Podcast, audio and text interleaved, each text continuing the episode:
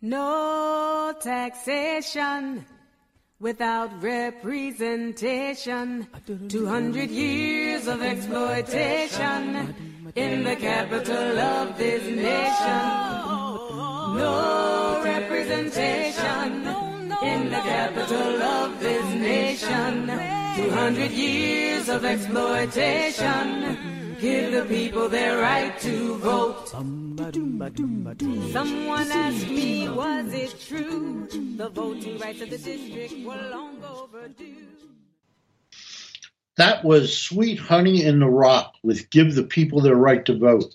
Hello and welcome to Shadow Politics, an hour long grassroots talk show which will attempt to shine a light on the issues that you care about. I'm your host, United States Senator Michael D. Brown, coming to you live from the District of Columbia, America's last colony. I'm joined by my co host, Marilia Duffels, and together we hope our show will start a dialogue with America about the issues that are important to you and affect the lives of all of us. Tonight, we have a very, very important guest, Dr. Cynthia Miller Idriss. Uh, Dr. Idriss directs the polarization and extremism, extremism research and innovation lab in the Center for University Excellence at American University, one of our great universities here in Washington. Dr. Miller Idriss is also a professor in the School of Public Affairs and also the School of Education. She has testified before the U.S. Congress and regularly briefs briefs policy, security, education, and intelligence agencies in the U.S., the United Nations, and other countries on trends in domestic violence, extremism, and strategies for, for, for prevention and disengagement. And she's here tonight to, to brief us. So thanks so much for being with us, uh, Cynthia. We, we're, we're, really happy to have you on the show. Thank uh, you. We, we think this is such an important issue. So we can can can we start with just the basic? What is what's fueling what seems to be this new, more violent, virulent stream, uh, uh, virulent form of hate here in America?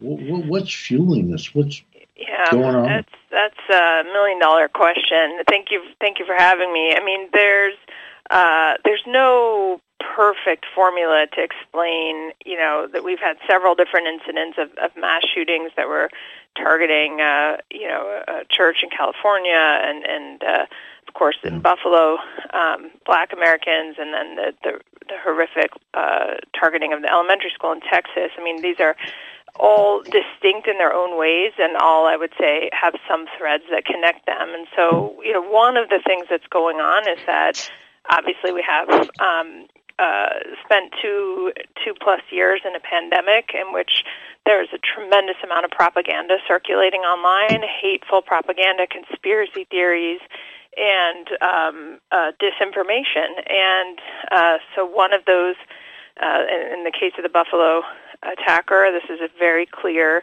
case of online radicalization during the pandemic, according to his own words, where he was spending uh, a lot of time online, was bored, as many teenagers, uh, um, virtually everybody's lives shifted online, and especially young people. Um, and he encountered this propaganda about a, a great replacement, which is a racist conspiracy theory that's false and dangerous, that uh, positions um, demographic change and immigration as an existential threat to white people, says that white people are being deliberately replaced um, in order to secure more power, and the people who are the supposed puppet masters vary depending on where you are. Sometimes it's Muslims, if you're in Europe, um, who they say want to expand the caliphate. That's the conspiracy. Here in the U.S., it's either Democrats, depending on you know who want to secure power with votes, or uh, or often Jewish people. Are, so it's an anti-Semitic conspiracy theory. So there's a lot of different ways that that conspiracy uh, is articulated, and we have seen it um, in Christchurch, New Zealand, in El Paso, Texas, and Pittsburgh, Pennsylvania, and now in Buffalo, motivate massive violence against targeted groups, against vulnerable and, and historically underrepresented minorities in, in different places in different countries. So that that case is really very clear. He had left a lot of breadcrumbs. He left a lot of uh, information online that makes his motivation very, very clear. In the case of the Texas shooter, a lot of that is still unfolding, um, but he didn't leave as deliberate an explanation of his actions, and so you know it's still being pieced together. We do know that he spent a lot of time in online gaming, and we know that he expressed a tremendous number of threats and misogynistic threats against young women, against other against women online, and uh, threatened threatened to kill people, threatened to uh, to shoot up a school. You know, so all of these things were major warning signs that something was wrong that uh, that really went overlooked. So you know, my answer there is that there's a lot of different things going on, and it depends on um, on where you are looking. And one of the things, of course, that unites all these is is uh, a tremendous access to guns, uh, and m- much, much more. I mean, I heard that the statistics said that after Parkland, there were 300 million guns in the country. Now there are 400 million. So the numbers are just going up and up, and these are legally obtained weapons. Um, but it's far too easy to obtain them for somebody who wants to do harm like this. Well, let me ask you. I mean, it, this is the oldest of political uh, ruses, I guess, is that you're not at fault. It's always your neighbor, right? Mm-hmm. My uh, one of my favorite uh, politicians, Huey Long, used to say there are 100,000 Frenchmen in New Orleans. Your house could burn down, your baby could drown. Not one of those Frenchmen would care. We're always blaming it on somebody else. But so is it is it social media? Mm-hmm. Is it the internet that's really making a big difference these days?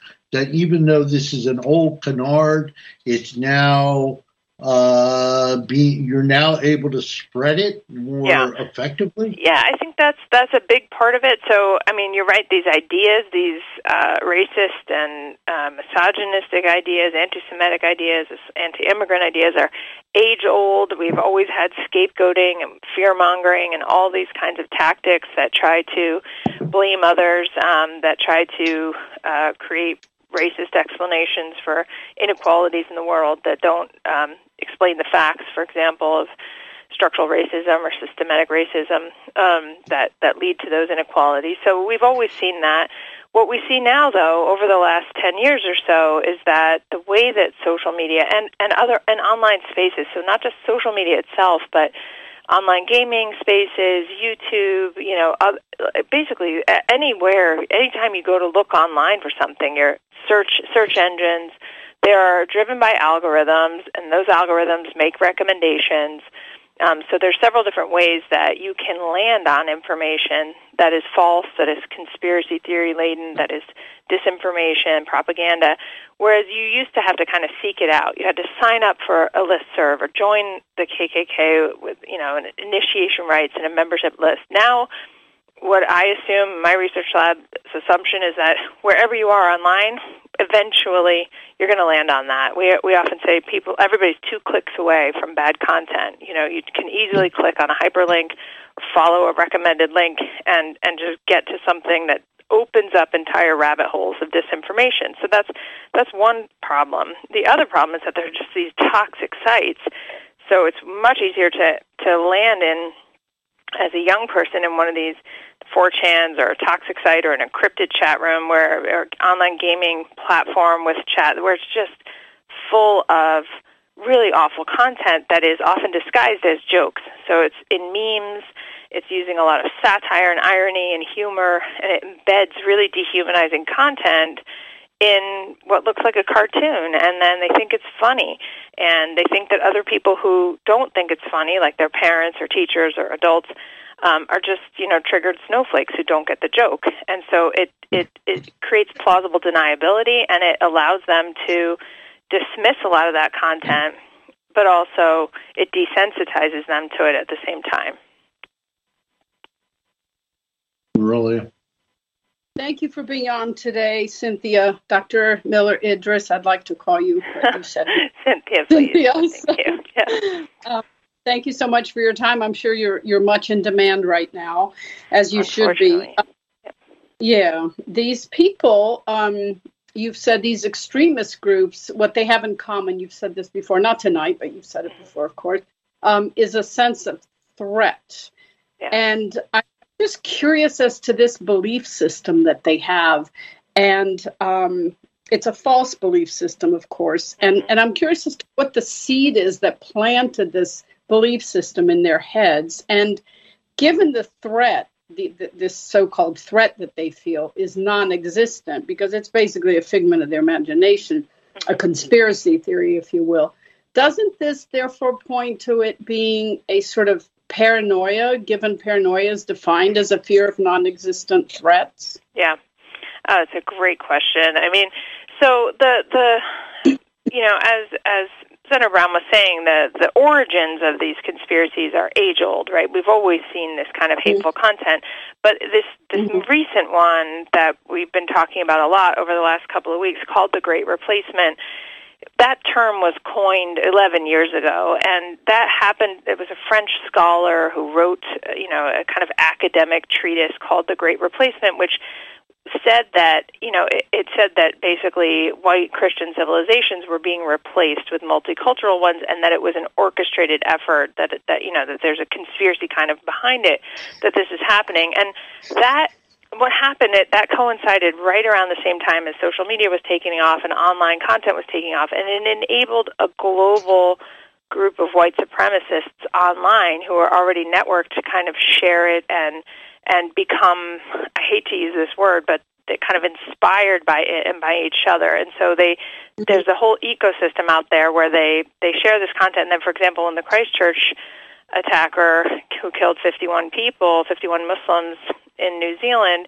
Um, he live streamed that attack and he called his manifesto, he titled it The Great Replacement. So a lot of what came after were copycat, essentially, including the mm-hmm. Buffalo attack uh, the El Paso attack. These are copycat in Poway, California, uh, on the synagogue. These are people who really wanted to emulate him, who see themselves, they sometimes refer to themselves as disciples against him as a saint or against others as saints. Um, so it created this whole ecosystem of um, networks, and that's why I don't like to use the term lone wolf because they're not alone. They are they may be loners mm-hmm. sometimes in their physical lives wherever they live, mm-hmm. but they're mm-hmm. quite networked and quite socially connected to other uh, people mm-hmm. online, and and that that whole belief they they come to believe as they radicalize, they come to believe that that it is um, an existential threat and that they're called upon. So it, I often say it's it's not just that violence becomes a means to an end, but it becomes the preferred solution to what they see as a threat, and that's why they see themselves as martyrs um, or as heroes, even as doing. So when you heard the the uh, attacker in the synagogue in Pittsburgh, his sort of last words before he went in was, you know, I can't stand by and watch while my people get slaughtered.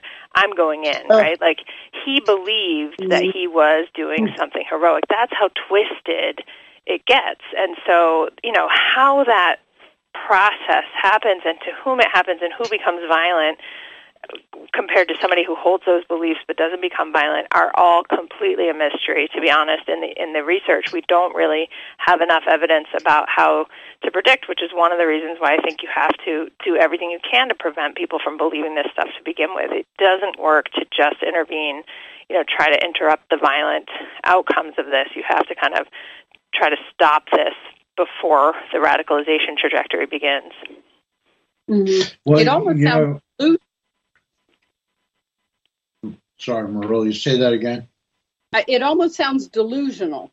Yes. These these sort of belief systems that they have, the whole the whole construct that I would say yes, except you know the reason why I don't like to use words like delusional or paranoid per se is because sometimes people then start to use words like, well, they're just mentally ill or deranged, you know, and and I think sometimes that can, or evil, right? We hear those phrases a lot. Um, and I think when you say things like, you know, it was an evil act, or this isn't who we are, or that person was deranged or mentally ill, it it um, it removes the responsibility that we all have to see how we can tackle supremacist beliefs in our own everyday lives, because that's where a lot of this begins. If you want to, you know, inoculate kids against that propaganda, um, you have to have conversations with them about race and racism, or else they get explanations for the inequalities that they see in the world in these online spaces, and that opens up gateways and rabbit holes that they sometimes then go deeper and deeper into. So, you know, I, so I I agree with you in the sense that yes, it's it's so delusional, but it but because sometimes people, I think it's also in their minds it's very rational. They really believe, right, that there mm-hmm. is. I mean, it's the orchestrated part is uh, the real. When you get into the conspiracies, that part just it does feel completely paranoid. But it is in their minds a very rational progression, and then they act violently upon it. And I think we have to understand it as something that could be prevented, um, not not only as a mental health problem, if that makes sense. You, um, you brought up a word that I was going to ask you about, and that is evil. Yeah. And of course, the definition of evil, whether it's in the Bible or society or psychology or whatever, is that it's a morally reprehensible, wicked, sinful act. Yeah. And my observation is the same as yours. That's the media is always so quick to call it evil. Even the economists saying that. And to me, that's such a massive umbrella term. Hmm. And it doesn't even begin to put the finger on the pulse of this huge problem. How do you think we can start recharacterizing this so that policymakers can, you know, stop resorting to this quick fix word, oh, it's just evil yeah. acting out? Yeah, evil. exactly. I think you know the problem with the word like evil, which you know when you look at the definition of evil, of course it's morally reprehensible, and you know I mean all of the things that you said I would say are 100% true. But then mm-hmm. you end up with um, sometimes people this feeling can be well you th- you have to throw up your hands because it's just as if the devil you know the devil himself rose up and there's no control over the situation, nothing you can do against evil. I mean how can you combat pure evil, right? And and so I right. think that's that's the problem I have with that term is that it it seems to be separate from what you know what people can do um, in concrete terms to prevent any of this. So, you know, I I we often in my lab and and I advocate for a way of thinking about all of this radicalization to violence as a public health problem more like the way that we have treated, you know, so not the way you treat evil like a serial killer, but treat it like the way we treat cardiac disease or diabetes, which is that you don't just treat the symptoms of the disease once they manifest and try to lock everybody up and isolate them from the rest of the world. Instead, you also try to educate everybody about, you know, in a in a community about the things they can do to with healthy eating or exercise to prevent the onset of that disease. And so in this case that would be uh, under, you know, media and digital literacy that helps people understand what propaganda looks like and what source integrity looks like so that they start to reject those things that they see online. It's basic education about race and racism so that they recognize that propaganda for what it is. Uh, human rights education so that they don't they that they have a rootedness in understanding the humanity of everyone, right? I mean, there are some civic education, so you're not, you know, advocating for civil war when you start talking about some of these other uh, movements that are anti-government. So there are a lot of things I think that we can do if we start to see this. The Germans call it in the in the post-war context after the Holocaust, um, defensive democracy. The idea that you can't combat the fringe effectively only by looking at the fringe um, and only by paying attention to the fringe. You also, because there's always going to be propaganda that comes from them, and part of the effort has to be to strengthen the resilience of the entire system and the mainstream so that people will automatically reject whatever comes at them from the fringe. And I think when you think about the way that online environments work, we will never succeed just by trying to surveil or monitor or ban or arrest our way out of this. We have to also invest in strengthening everything in the mainstream that we can so that people reject this outright. They recognize it and they reject it, and that communities understand early warning signs, know how to get help, know how to refer people to get help because it's way easier to prevent this stuff than it is to intervene after it's already, you know, after a young person or an older person is already radicalized. Um, in, uh, we should mention that your latest book, Hate in the Homeland, the New Global Far Right, uh, is something that everybody should read. Uh, I mean, I've only, uh, uh I'm sorry, I haven't read the whole book, but I've gotten into it a little bit. And, and you talk about better digital media literacy tools. Yeah. Is that what you mean? It's education? Is that What you mean? it's a lot of it. I mean, so you know, we I run a research lab and we we design and test interventions, and one of the things we work on is uh, you know is in partnership with some folks in the tech sector called pre-bunking or sometimes it's called attitudinal inoculation. It's it, works the way that a vaccine works in the sense that you have to um, equip people with those tools before they encounter the propaganda. Um, but what we have found is we use it with videos so we create videos to teach people about the propaganda. They it's a very uh, you know, it, it essentially teaches them how manipulation works online related to a particular kind of propaganda. And so once people understand, for example, that guess what? Almost every conspiracy theory has the same scaffold. Like there's always a cabal of elites, there's always orchestration, and like once you start to map out that scaffold, they recognize it. So and then they don't like to find out that they're being manipulated. You know, nobody wants to find out they're a pawn in somebody else's end game. And we, you know, my favorite study in this comes from the public health sector, all of this work. And um, there was a good research study, the Washington Post wrote it up a few years ago, about how after decades of trying to teach teenagers basically about healthy eating choices by telling them all the consequences of bad eating, you know, for for later in their life, like cholesterol and you know BMI and heart disease or whatever. It that had zero impact on any of the behavioral choices that kids made.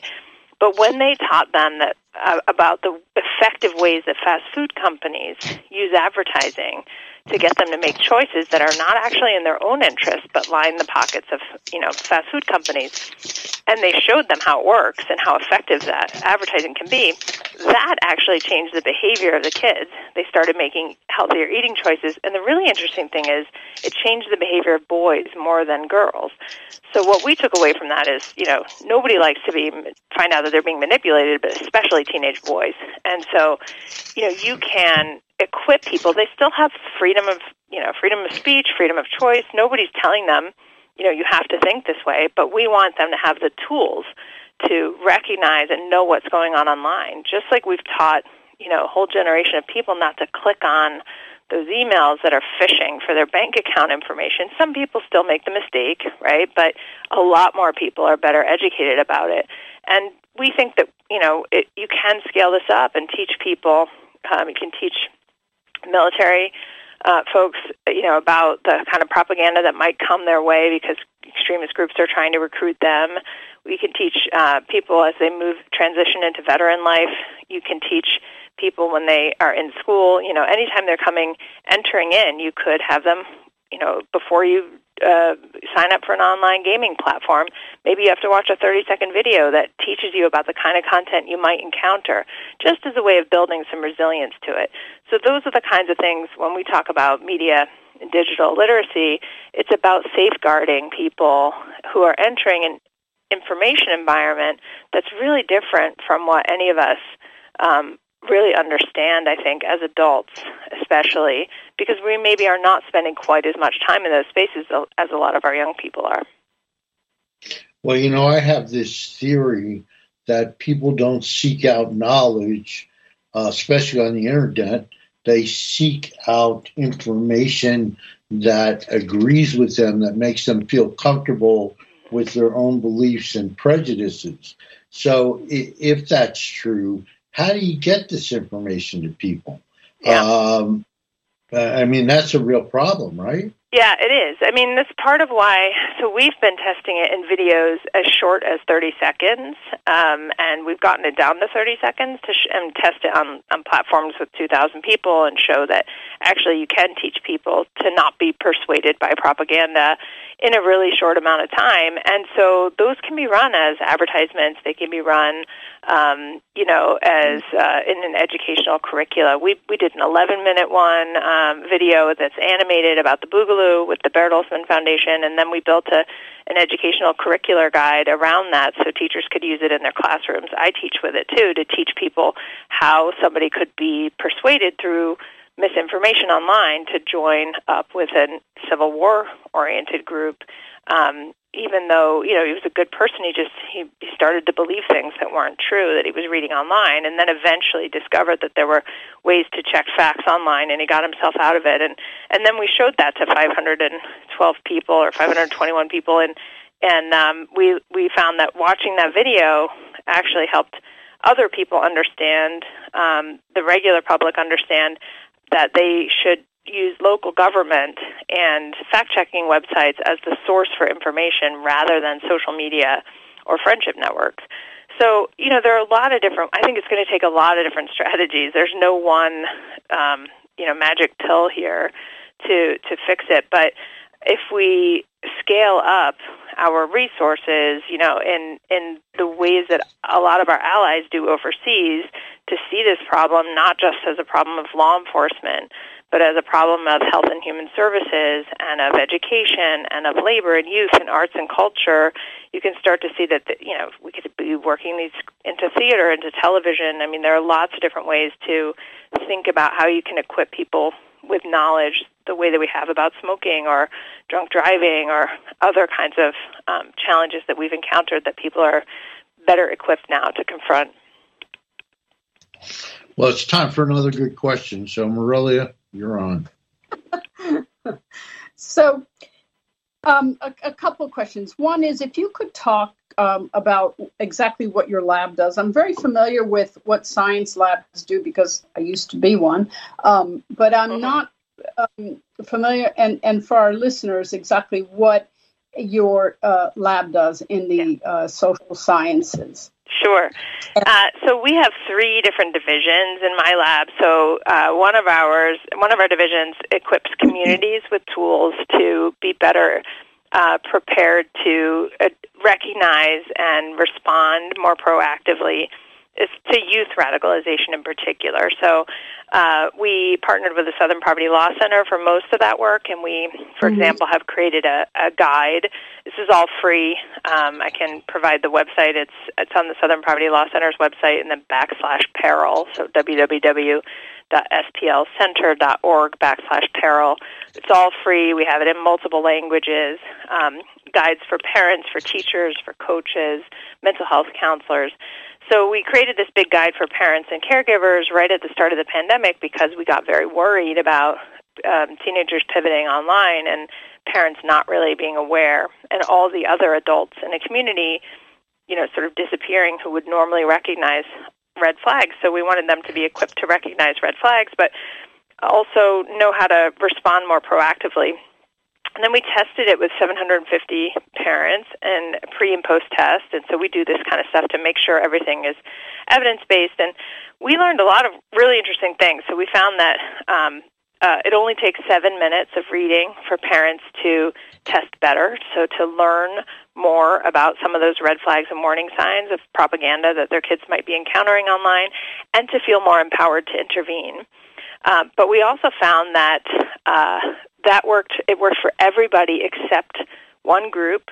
Um, did not, and one measure, you know, so the the most educated group of parents in our study did not improve their ability to recognize online misinformation. And the reason why is because they came into the study far more confident than every other participant that they already knew how to do it and um, which won't surprise any of your highly educated listeners out there. I hope they recognize that slight arrogance in themselves. I say that as a highly educated person that you think you already know it. You don't think you need this help. And then they got less confident once they saw how coded and complicated it was. And so we saw that as a kind of win because it uh, corrected their overconfidence. Um, but we also realized through doing that that we're never going to, those parents are never going to reach out for help on their own. So then our lab initiated a whole series of outreach, writing op-eds. We wrote an op-ed for USA Today telling parents, you know, it only takes seven minutes to um, to be better equipped to recognize some of these warning signs of predators online or propaganda, and to really safeguard your kids in a better way, and to get help. And um, and so that's we we see that as a kind of campaign side of what we do to communicate with the public about the resources that we make available. So we're doing that with faith leaders in Texas right now with a toolkit because they came to us asking for help. We're doing that with teachers in Vermont. Um, we have work going on in Michigan, and then these community guides that are for everyone um, that we create and test. So that's sort of one whole division. Then we have two other divisions that do video based work and you know trying to reach people online to teach them and then we have a global division that is trying to create dialogue and shared um, sort of lessons learned from promising practices overseas. Uh, the same way that we communicate about intelligence issues globally, we believe we need to have those conversations about prevention as well. Uh, is it my is it my imagination, or is is there been a shift in this radicalization from uh, taking actions against government to taking actions against people. In other words, you know, we certainly over the years seen the Oklahoma City bombing and the bombing of other government buildings, the Pentagon, most recently the Capitol insurrection. But it seems to me that it's also taken on a um, a, a more personal uh, yeah. a m- more personal thing where, where we're now going after people in grocery stores rather than government institutions that we hate. Has that changed? And, yeah, and I mean, I think you know when you look at the history of the KKK, racist kind of vigilante groups, they were always targeting um, civilians, right? Are always targeting ordinary people and um, in in horrific ways, right? So the entire hist- history of lynching and and other attacks like that, um, you know, I think we're really and and and globally, right? Um, when you look at white supremacist extremist attacks globally, they have targeted civilians. But over the past, I would say, you know, since especially since the the horrific attack in Oslo in 2011 uh, 12, which was, um, you know, killed 77 people, most of whom were teenagers in hmm. a summer camp for progressive politicians. Right? So he targeted uh, what he thought would be future leaders that would be pro-immigrant. That and that was motivated by the same type of conspiracy theory about a great replacement uh, although it was not called that, it's called Eurabia in the European context, the idea that the false claim that Muslims are orchestrating, elite Muslims are orchestrating an expansion of the caliphate across Europe. And um, so we saw that. We have seen, you know, a Sikh temple be attacked here, the Black Church in Charleston, uh, in El Paso, and Christchurch, New Zealand. We've had a couple of other terrorist attacks in Germany. So periodically, we have had these over the last 10, 12 years. Um, and and prior to that, there was activity going on on the white supremacist side, but it wasn't. We weren't paying attention to it very well as a country because of the the intelligence uh, and law enforcement focus on on international and Islamist terrorism after 9/11. So this is sort of steadily growing, and you can see that documented in the number of hate groups that really reached a record-breaking level after President Obama was elected. So that's when you started to see the uptick really begin in 2008, 2009. Um, but we just, as a country, were not paying attention to it very well. So uh, the FBI now, you know, is really reporting, and you know, the D- the Department of Homeland Security's threat assessment under both the Trump administration and the Biden administration, um, intelligence authorities have released you know, pretty clear guidance that uh, within the domestic extremist spectrum, the, the biggest threat to civilians comes from white supremacist extremists. Uh, the biggest threat to government and elected officials comes from the anti-government extremists. So we do have growth on both sides of it, um, and it is that the white supremacist extremists who do represent the biggest threat right now uh, to civilians have been growing, and we're growing, unfortunately, kind of in an unchecked way or without people really on the law enforcement side paying as much attention to them. And they readily admit that now. That's not an original critique of mine. You know, that is something that has been pretty widely acknowledged and started to change around 2019, I would say. Uh, you know, after Charlottesville happened, and then a couple of years later after Pittsburgh and uh, El Paso, I think we really began to see an acknowledgement and a shift in this country. Uh, let me also ask you, what about old people? Mm-hmm. You talk a lot about young people. Yeah, no, it's a great question. We, I mean, and, we had and, somebody on our show. Well, excuse yeah. me, we just had somebody on our show that was at the Capitol Six insurrection, and he said, and that was his specialty. He's a University of Maryland professor of revolutions. He says he's been to many, many of these demonstrations, but he'd never seen as many old people. Yeah, that that's absolutely true. I mean, so you know, one of those strange. There are a lot of things about the pandemic kind of era that nobody knows.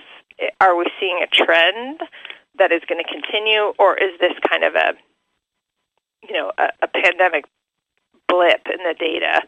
Um, but there's no question that during the pandemic, we saw a shift to the rapid radicalization of older Americans and, and globally too, especially around QAnon and around um, kind of anti government um, anger that often coalesced either around false information about vaccines or about COVID itself or uh, you know resistance to lockdowns, right? So that, and then the massive disinformation about the election kind of brought all of those people together. So, you know, one of the strange things we saw, both at some of the state capitol protests uh, and even a little bit prior to COVID, we saw that in Richmond with the Second Amendment protests, where you started to see people show up who normally would never be in the same place, right? So anti-government extremists in the state capitol protests with anti-vaxxers, QAnon supporters, um, and then on January 6th we had white supremacists, Proud Boys,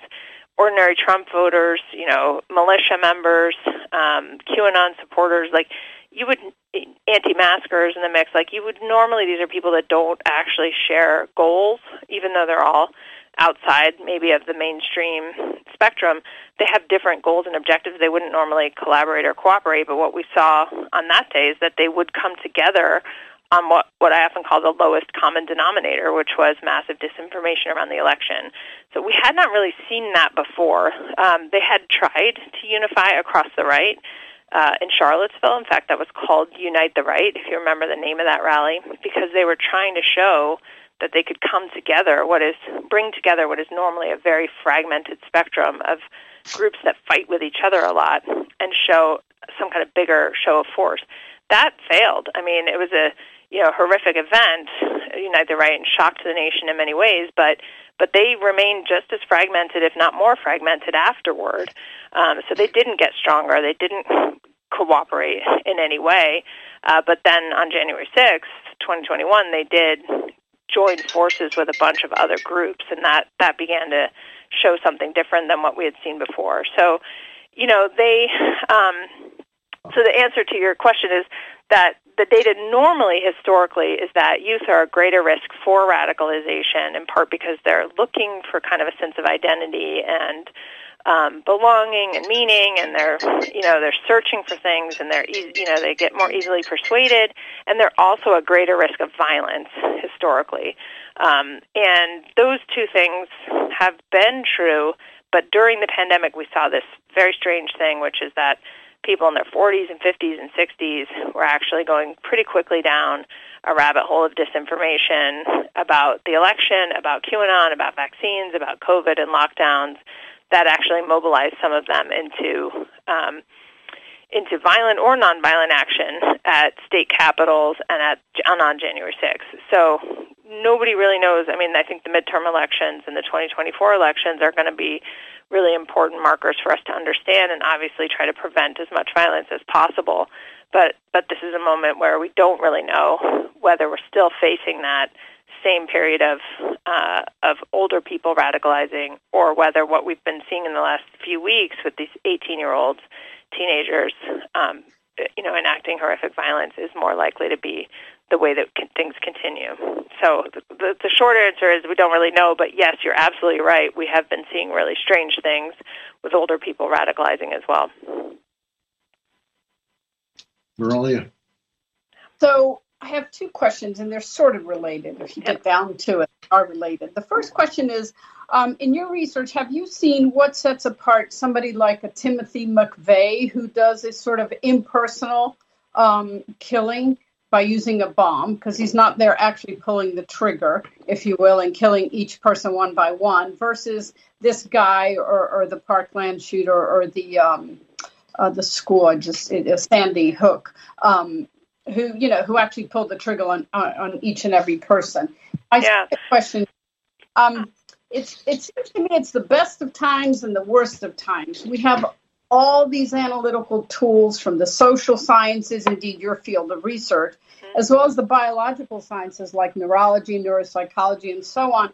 And yet we have policy or, or no policy, no legislation that that even uh, um, we have policy or, or, or legislation, I should say, that lacks this pinpoint focus on the cause behind violence yeah. and, and this true cohesive understanding of this very complicated matrix behind this this this horrible social ill a matrix a matrix that takes in um, all di- sorts of different academic disciplines that I, I kind of mentioned um, yeah. and I wonder how much of this science is being totally ignored by yeah. politicians and policymakers at their own peril. Yeah. are they just spending too much time fundraising campaigning or are they just completely impervious to yeah no the, it's a it's a good question. I mean i think i think we do know more than we've ever known before and that's you know that is a good thing. We have we do have increasing amounts of science. I mean to be fair you know my research lab has only been around for two years. We're really toddlers in the space and we've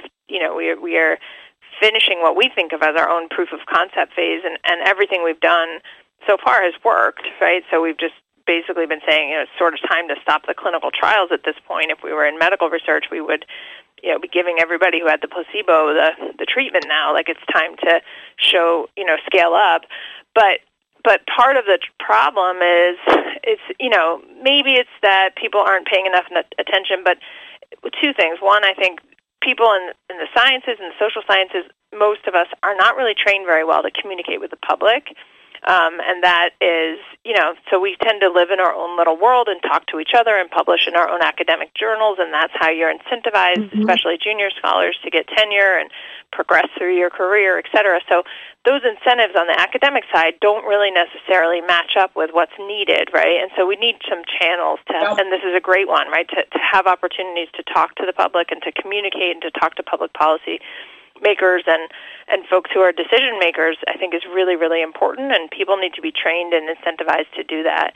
But we also, mm-hmm. I mean, this country has compared to what what our allies overseas spend, you know, Germany just invested a billion euro in their new initiative, a three-year initiative to combat right-wing extremism which by the way is called they call it 89 there are 89 specific measures in it. It's called the 89 measures to combat racism anti-semitism and right-wing extremism. So they combine this you know uh, issues of racism and and anti-racism with combating of right-wing extremism which i think is the right way to do it.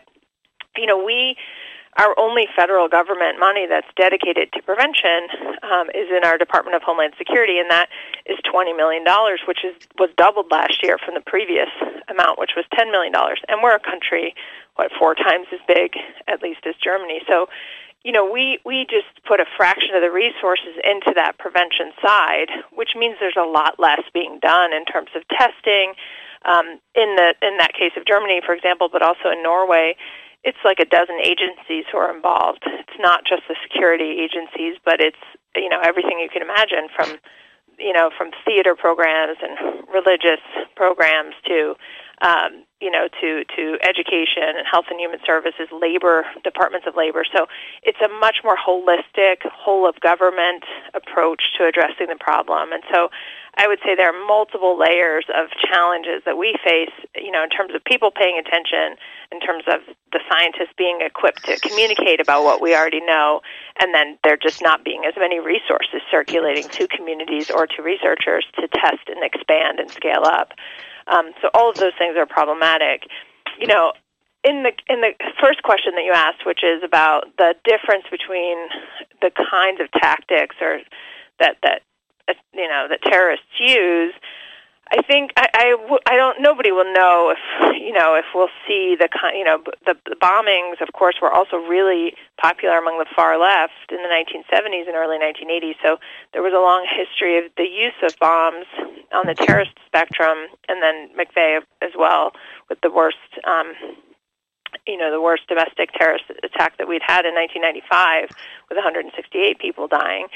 But what you see now, there, I hate to use the word, but it is with the, the use of automatic weapons, it is a little bit gamified, especially that now that they are uh, live streaming and trying to live stream and communicate that to people on these online platforms, um, as we saw with the Buffalo shooter, even right before. You know, it's, we don't know yet. It's just being talked about, but it, it, you know, he was trying to have people be able to watch that awful attack um, in real time, and so that is you know they are they are in a world in which they're trying there's a you know they really are networked online and trying to emulate each other. And i think that's part of what's important to understand uh, you know about the horror here is that it's that the word terrorism you know it terrorizes entire communities as we have seen. It's it's horrific and awful. And then also there this there's this subset of people small that though they are who take it up and and try to emulate or imitate it and, and move on with it. And so um, some of that is very social media oriented itself, um, and I, you know, so in that sense, I would expect this type of uh, attack to also continue. Uh, but but it's hard to predict, and we have seen periods of time where we would have seen more bombs being used, and that's the case in other countries as well. Uh, and certainly, we have to pay attention to that. Well, you know, given that you, you talk about Oslo and Christchurch and Texas, uh, this is obviously a worldwide phenomenon. Is it becoming? Is there more connectedness now uh, in in this worldwide um, yeah, network to, kind of to yeah. yeah. Okay. Yeah, they are. There always was. You know, when I first started studying this in the late 1990s. Um, I was in Germany studying it in the German context, and, and there was a lot of global circulation of white supremacist ideas and white supremacist extremism through music. Um, there was this sort of hardcore, heavy racist, heavy metal racist sort of culture, and they would have festivals, uh, and so these bands would travel and so you had followers of the bands who would, you know, um, share CDs at that time, cassette tapes or CDs, and would show up at these concerts. And there were, you know, concerts that connected them, and then those became kind of gathering points where they could share propaganda and plan and meet each other and connect and network. But if you take that, that still required someone, you know, it was much harder to communicate about what they were doing when they didn't have online. There's no streaming of music, there's no downloading of music. Um, they had to physically go. You had to travel. It was expensive. And you had to learn about it basically by somebody handing you a CD or sharing music with you. I mean, these weren't songs that were played on the radio, right? So, you know, that you take that and you amplify that times, I don't know, a hundred, a thousand, a hundred thousand by how easy it is to encounter this content online and find the same kind of stuff that draws them in through the culture. T-shirts that have coded racist, you know, propaganda on it, memes that have that share it in joke form. There's still that kind of music out there that circulates, but now they don't have to, you know, get a plane ticket and travel around Europe to see these concerts. They can just download it or live stream it or listen to it themselves. Um, so it's just much easier to to encounter, to share, um, to embed the content in jokes, and so it's it was always globally networked, but it's much easier now. And English itself, of course, has spread. Um, and so, you know, the last two terrorist attacks in Germany, one of the ways I often explain this is those two terrorist attacks were nationalist attacks in Germany against Jews and Muslims. But they, in both cases, the attacker either live streamed the attack or wrote the manifesto in English. So even though it was a German nationalist attack, they were the audience for them was a global set of speakers who they wanted to sort of influence and inspire. So, and that I think that that makes it easier to understand what what I mean by this global network than it does for those of us who who live in a country that speaks English and um, where we communicate in English because there's no reason for them to live stream or write it in in English unless who, the people who they're talking to are this globally networked group of other people online. Uh, we're starting to run out of time here, um, Doctor. So let me ask you, what do you want to say that we haven't asked you? Is there anything that you want to add that you think is important for our audience to know? I think you know. There. Thank you for the question. I think there are a couple other things to know. I mean, I, I, we were talking a lot about the Great Replacement and the racist and anti-immigrant roots of a lot of this, but the misogynistic part of it is really strong as well. And I've often seen that the first memes that young people are starting to encounter and circulate are really deeply misogynistic ones. They think they're funny. They are um, joking about sexual assault or rape. They are threatening sexual assault and rape. They're trolling. They're dox. You know, they're they're harassing women online, young women or girls online, and that kind of culture of bad or harmful or toxic behavior um, is linked, and we know this in the research, is linked to the persuasiveness of the propaganda. So people, one of the things we found in our research is people who spend more time um, in what we call harmful online behaviors or bad activity online, um, like trolling others, are actually more easily persuaded by white supremacist propaganda than other people. So it's not just where you spend time online, but how you spend time online. And um, I think that's that has a lot of implications for the way we educate people, the way we talk about digital citizenship online, about behaviors online. Um, and it also says something. I mean, we, we we work with a lot of parents. We get a lot of questions from parents, um, and a lot of questions that are just heartbreaking because by the time a parent is reaching out to us, often, you know, they're they're dealing with a child that is expressing extremely uh, troubling things, extreme misogyny, um, threats, or you know, and they're they're having trouble finding people who can help them.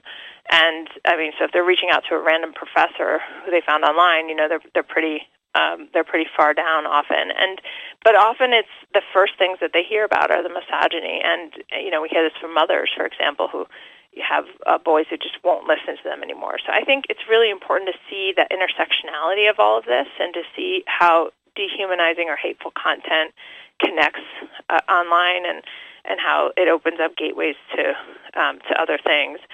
I would also just say I think it's really important for parents or teachers, like anybody, almost everybody out there, is an aunt or an uncle or coaches somebody or as a youth mentor. I mean, is encounter is a neighbor, is you know has uh, friends that their kids have over for dinner. You know, at some point, that it's so important to be listening and to be curious about what kids are encountering online we often see that parents react with shame when their kids say things like uh, making a joke about the Holocaust, for example. That's a really common one because there's so much content circulating online in joke form, unfortunately, about the Holocaust. And so, and then parents react with shame.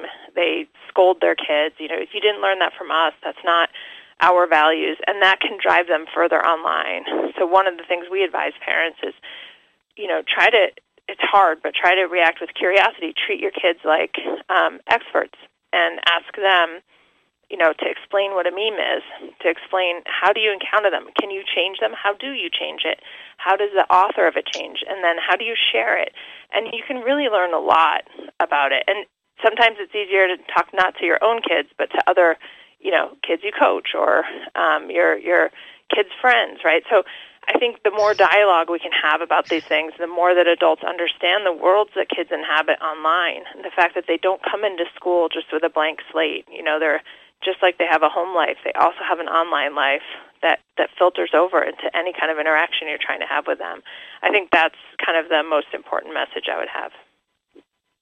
Well, I think that's a great note to end on uh, because I think we all have to take responsibility for this. Uh, as a parent, as an elected official, I know I feel responsible, and I think every one of us has to take responsibility for this. And I want to thank you for being with us uh, today. Uh, I also want to thank my great co-host who has the great questions, uh, and and we'll see you all next week. But uh, tell me as we close here, uh, Doctor, is there is there a, a website that people can go to to learn more about what you're doing? Yes, thank you. Um, we're we are in the process of updating our website. We have trouble keeping up with it, but you can uh, check out it's www.american.edu backslash peril, which is P E R I L. And uh, we are sometime in the next couple of weeks updating it with all of our new findings and tools. Uh, but there are links there to our animated videos, our active videos, also our guides for teachers and parents, and all the toolkits that we have. So, uh, along with some other resources um, that will be coming out soon for higher education. So, uh, stay tuned, and um, and hopefully, uh, folks will find something there to to help them in their own communities.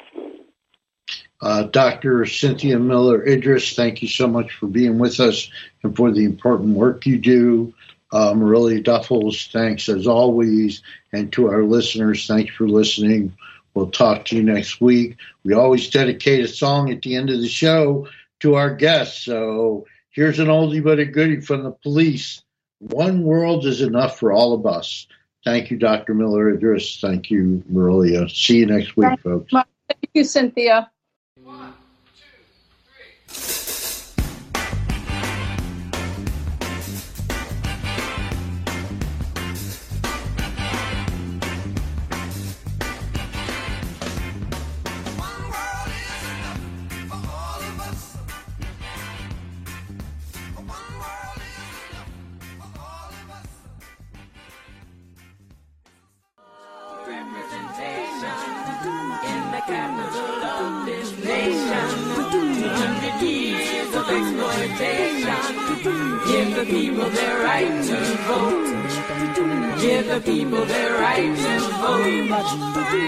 The people their right to vote.